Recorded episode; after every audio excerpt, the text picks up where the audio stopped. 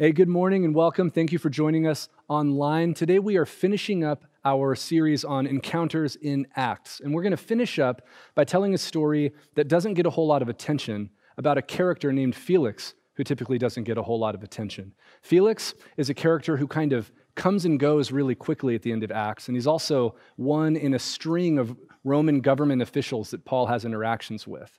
And so it's really easy as you're reading through the end of that book to kind of lump all of them together and miss some of the really powerful and profound subtleties of this story. And I think that, especially in, in the current cultural moment we're experiencing, to miss out on Felix is to miss a tremendous lesson.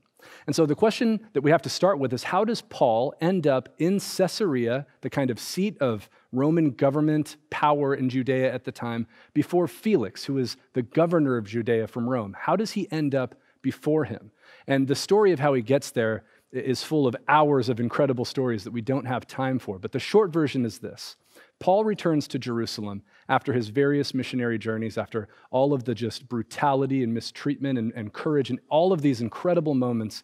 He returns to Jerusalem with an offering that he's collected from the Gentile churches to support the suffering Jewish church in Jerusalem at this time.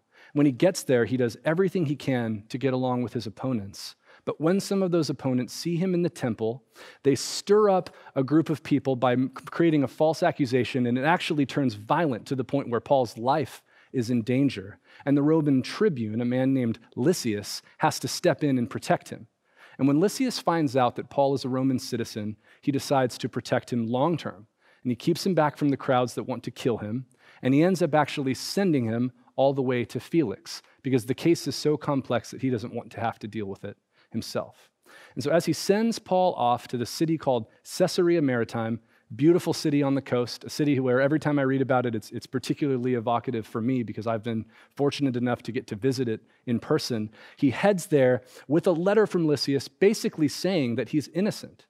And so he goes with a letter for Felix that says, This man, I find nothing wrong with him, nothing deserving any kind of imprisonment or death. It just seems like it's some kind of disagreement about Jewish theology or Jewish politics. So I'm sending him to you, Felix, so that his accusers can come and make their case before you, so that he can make his case before you, and you can decide. So Paul arrives in Caesarea, he's put on house arrest, and his life hangs in the balance. And the person responsible for deciding his fate is a man who we know a little bit about from history outside of the Bible. And to really understand Paul's interactions with him, we have to look at this guy. His name's Antonius Felix. As I said before, He's the governor of Judea from Rome at the time. And he wasn't born into politics or born into power. He was actually a slave. In fact, history tells us it's very likely he's the very first freed slave to go on to hold a governorship in Rome. And so you would think that perhaps because he came from those kind of humble origins that he would look on the weak and humble with kindness, but history tells us the exact opposite story. Felix was known as a, a, brutal, merciless person in terms of the way he governed the Jews. When there were revolts, when there were uprisings, he was known to quell them not only brutally, but also ineffectively. In fact, he was so ineffective that the end of the story, we see him get removed from his post. And we know from Josephus and others that he was removed because, despite all the violence that he perpetrated against the Jewish people, he was actually unable to govern them and maintain the peace. On top of that, he was also known for immorality in his own personal life. Um, the wife that we're going to meet in the story, a woman named Drusilla, was his third wife, and she had been married previous to being married to Felix as well. She was royalty herself. She was the daughter of Herod Agrippa, one of Herod the Great's sons. And prior to Felix, she'd been married to royalty, a provincial king of Syria, who had actually converted to Judaism for her. And it's not 100% clear how, but it seems clear in the literature that Felix had in some way meddled in their marriage in order to cause a divorce so that he could marry her. So he's a man who's he's been governor in Judea for a long time. It's been five years or so, so he knows the culture, he knows the people. In some ways, it seems like he's the right person to solve this dispute, but at the same time, he's a guy who has no love for the Jewish people, who is brutal, immoral, and selfish. And that's who controls Paul's fate. And so we get a really short description of a trial where Paul's opponents, who are actually the kind of highest of the religious elite in Jerusalem at the time, the high priest himself comes along with several of the elders, and they've hired a Roman spokesman named Tertullus, whose job it is to kind of make the case against Paul as Rome friendly as possible. Because Rome, as we see in the case of the trial of Jesus, Rome doesn't care about Jewish theology, they just want to know what threatens their empire. And so, Tertullus comes, makes his case before Felix against Paul, and puts all of it in terms that Rome is going to care about. He, he, flatters Felix, praises him for the peace that he's brought to the region, even though he's representing the high priest of a people who have suffered in order for that peace to be brought to the region. And he, he basically says, Paul, this, Paul is a rabble rouser. He's a leader of a new sect in opposition to Judaism, in opposition to Rome, and he's to be taken care of. Now, Paul in his response, does something absolutely brilliant. He starts by kind of refuting all of their claims and pointing out the fact that they have no evidence of all of this. But then he says something in the middle of his defense that is absolutely masterful. He says, This I confess to you, speaking to Felix, that according to the way which they call a sect, I worship the God of our fathers, believing everything laid down by the law and written in the prophets, having a hope in God which these men themselves accept, that there will be a resurrection of both the just and the unjust. So he starts by saying, listen, according to the way, which was the, the term that Christians were using for themselves at this time prior to being called Christians, he says, the way is not some sect that's breaking off from Judaism. The way is something that is based entirely on the Jewish scriptures and the Jewish Messiah. It's because of my commitment to Judaism that I'm in trouble. Then he says, that the reason that he's in trouble is because he preached that there would be a resurrection of both the just and the unjust. Now, it doesn't tell us exactly how Felix reacted to this, but you can see that Paul's not just making his legal defense. He's making his legal defense in a way that also allows him to say this incredibly evangelistic thing to Felix, this man known for his injustice, to know, I believe there will be a resurrection of both the just and the unjust. And in my opinion, based on what we're going to see in a couple of minutes, that stuck with Felix. Now, Felix hears Paul's case. It's very clear when you read the story that we're supposed to see Paul as both rhetorically superior and having better evidence and a better case. And so Felix could let him go, but instead he does this. But Felix, having a rather accurate knowledge of the way, put them off, saying, When Lysias the tribune comes down, I will decide your case. Now, Lysias, remember, is the man who actually rescued Paul from that mob in the temple and sent Paul to see Felix. So Felix says, I'll decide your case later. I, you know, I, I want to hear from Lysias first. The problem is, we already know what Lysias thinks because Lysias wrote Felix a letter saying he knew that Paul wasn't guilty. And so what we see is a clear example of Felix prioritizing politics over the truth. He somehow wants to try to keep the Jewish leaders happy so that there won't be unrest in the area. And he wants to protect Paul, who he knows is a Roman citizen. And there's not a single decision that can accomplish both of those things. And so Felix doesn't make one. He says, We'll deal with this later.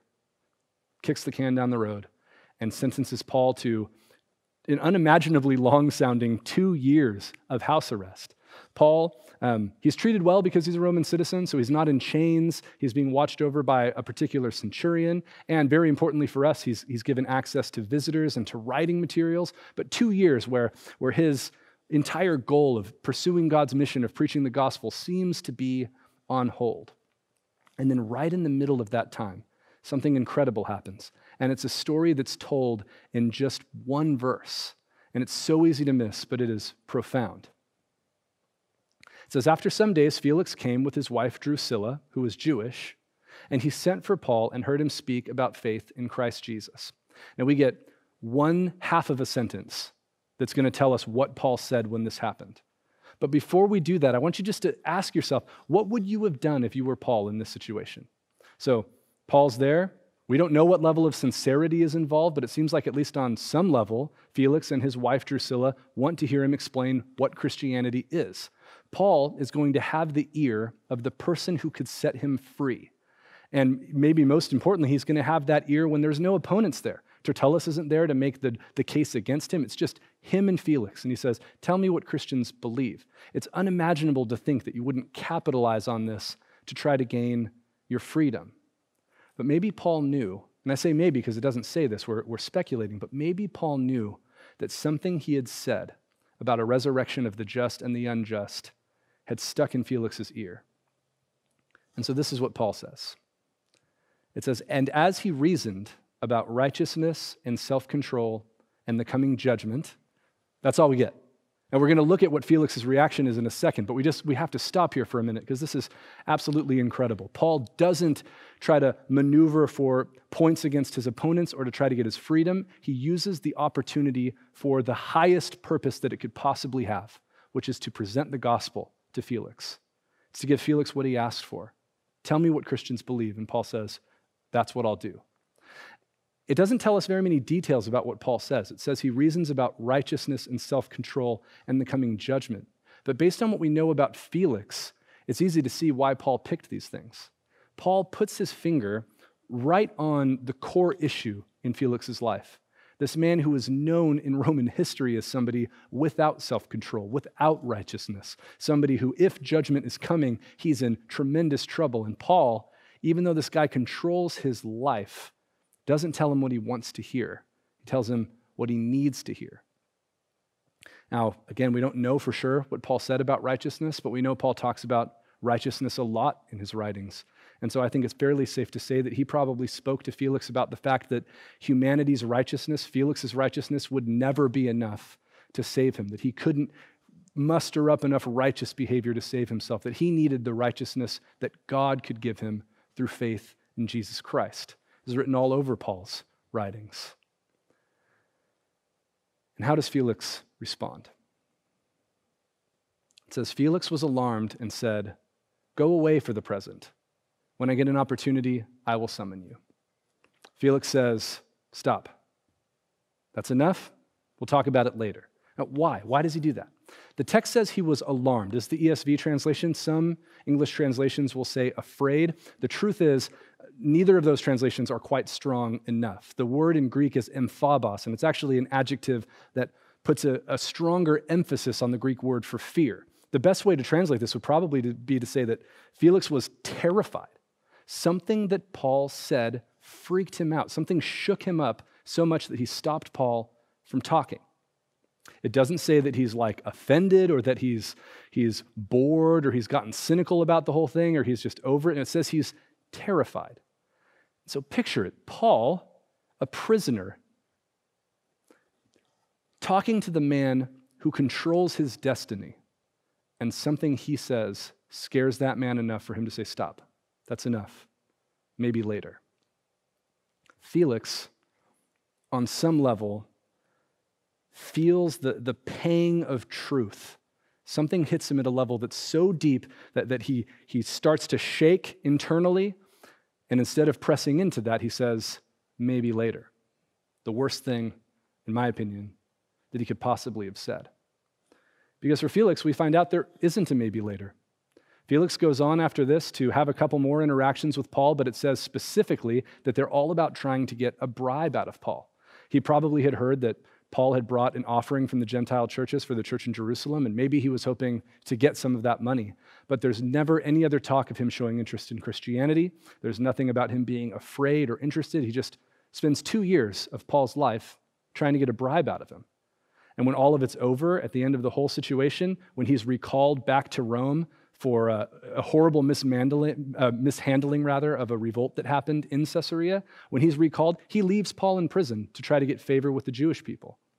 And uh, again, there's some history outside of the Bible that indicates that his life was actually in danger because Caesar may have executed him for his failures if it wasn't for his brother Pallas, who had even more favor with Caesar. None of, that, none of that's particularly important. The point is, he, Felix, takes the opportunity to protect himself politically, maybe even physically, at the cost of Paul's freedom and leaves him for the next person to deal with.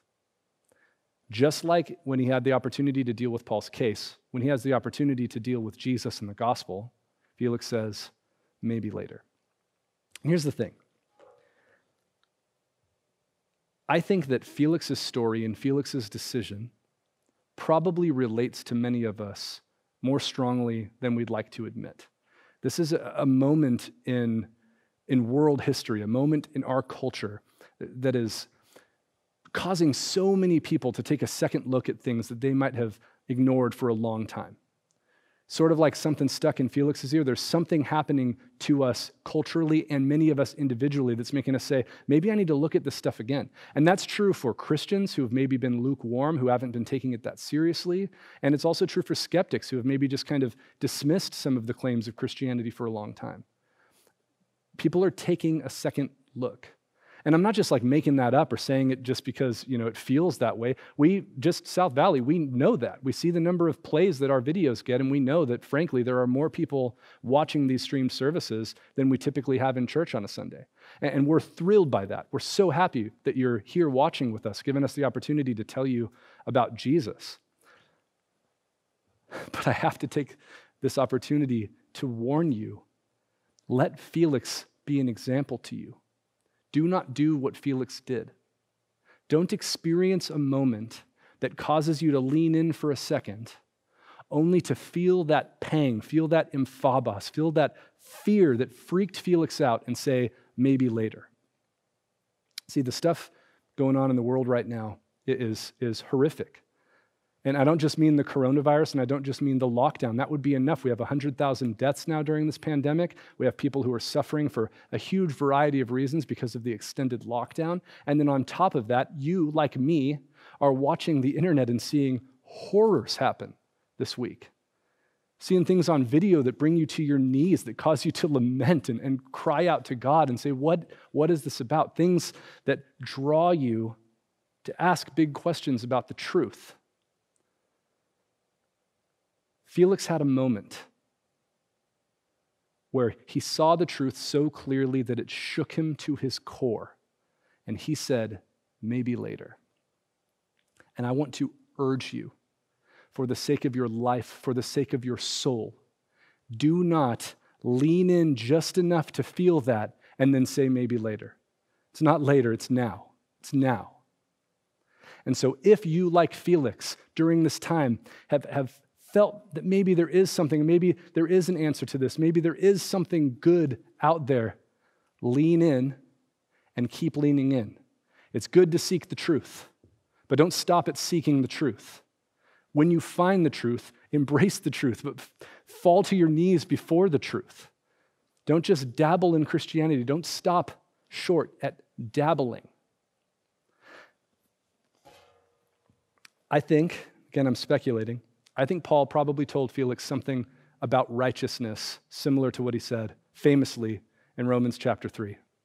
He says, But now the righteousness of God has been manifested apart from the law, although the law and the prophets bear witness to it.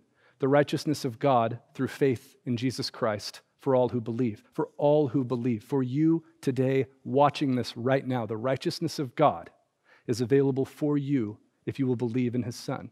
For there is no distinction.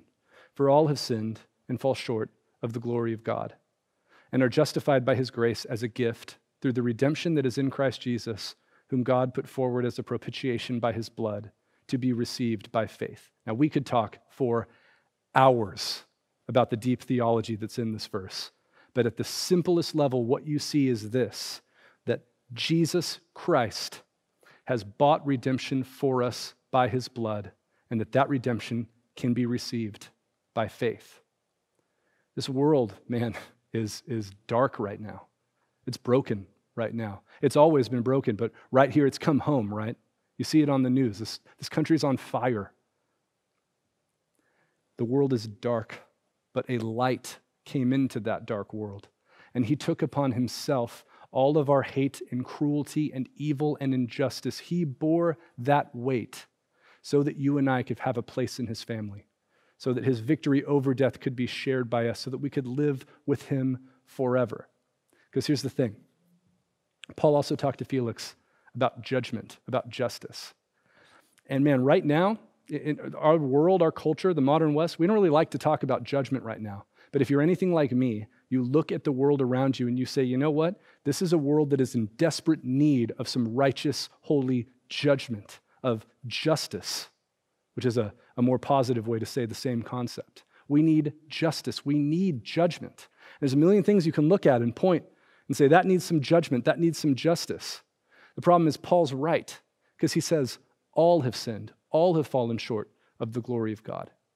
And you might want righteous justice to come down, but you know that if you, on your own merit, stand before that judgment, stand before that justice, you'll be the first one swept away by it. That's what I feel in myself. And so, what I do is I take shelter under the wings of the Almighty.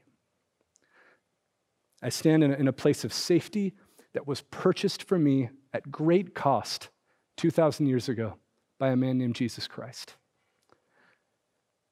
And all I want to do is invite you to do that today. Don't be like Felix. Let his story be a warning to you, a message to you that to feel that pang, to ask all of those reasonable questions of, like, man, am I ready for the upheaval that's going to come into my life if I accept that this man died and rose again and is still alive and reigning today? Those are reasonable questions to ask. But the last thing you should do is let this moment bring you to that point only to say, maybe later. Not later, my friends, not later, now. And so, if you want to know more about what this means, please reach out to us. We actually have created a special place on our website just for you to do this, and the link for it is in the description of this video. And, and we just we want to talk to you. If you that's a very short path from you to a pastor talking to you. We'll call you. We, we want to help you through this, but again, don't lean in just to where you feel that tension, feel that pain, and then back away and, and say maybe later. Because the truth is, the safety, the beauty, the joy, the only possible solution to the suffering we see right now is the God who came and is with us today, and the God who is coming again to make all things right in the future. And just by entrusting yourself to Him, you can have that life and you can have that freedom now and be called into the mission of spreading that life and that freedom around the world today. Let me pray for us. Father, I am, um, I am broken by what I see in the world around me.